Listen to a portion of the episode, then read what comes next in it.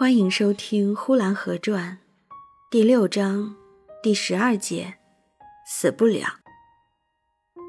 后来我家在五间正房的旁边造了三间东厢房，这新房子一造起来，有二伯就搬回家里来住了。我家是静的，尤其是夜里，连鸡鸭都上了架，房头的鸽子，檐前的麻雀。也都各自回到自己的窝里去睡觉了。这时候，就常常听到厢房里的哭声。有一回，父亲打了有二伯，父亲三十多岁，有二伯快六十岁了。他站起来就被父亲打倒下去，他再站起来又被父亲打倒下去，最后他起不来了，他躺在院子里边了，而他的鼻子。也许是嘴啊，还流着一些血呢。院子里一些看热闹的人都站得远远的，大黄狗也吓跑了，鸡也吓跑了。老厨子该收柴收柴，该担水担水，假装没有看见。有二伯孤冷冷地躺在院心，他那没有边的草帽也被打掉了，所以看得见有二伯的头部的上一半是白的。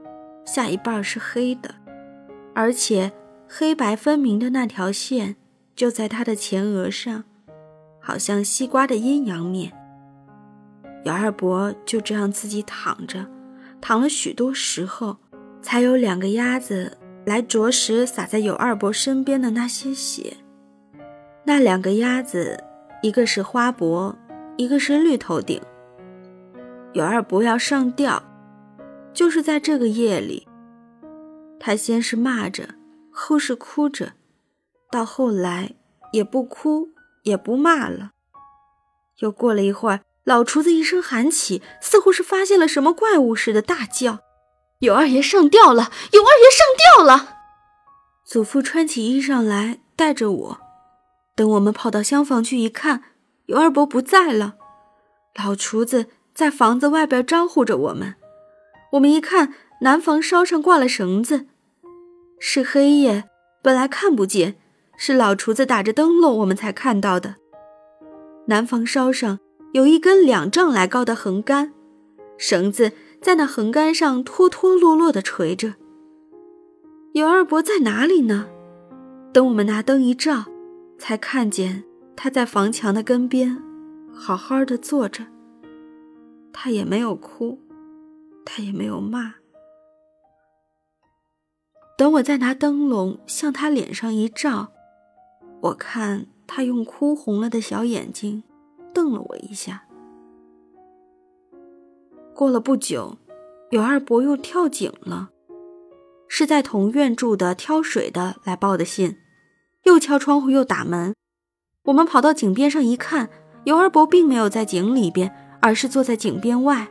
是离开井口五十步之外的安安稳稳的柴堆上面，他在那柴堆上安安稳稳地坐着。我们打着灯笼一照，他还在那里拿着小烟袋抽烟呢。老厨子、挑水的、粉房里漏粉的都来了，惊动了不少的邻居。他开出是一动不动，后来他看人们来全了，他站起来就往井边上跑。于是许多人就把他抓住了。那许多人哪里会眼看着他去跳井呢？有二伯去跳井，他的烟盒包、小烟袋都带着。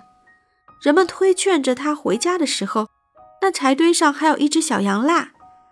他说：“把那羊蜡给我带着。”后来有二伯跳井、上吊这些事，都成了笑话。街上的孩子都给编成了一套歌，在唱着：“有二爷跳井，没那么回事儿；有二爷上吊，白吓唬人。”老厨子说他贪生怕死，别人也都说他死不了。以后有二伯再跳井上吊，也都没有人看他了。有二伯还是活着。本集播讲完毕，谢谢收听。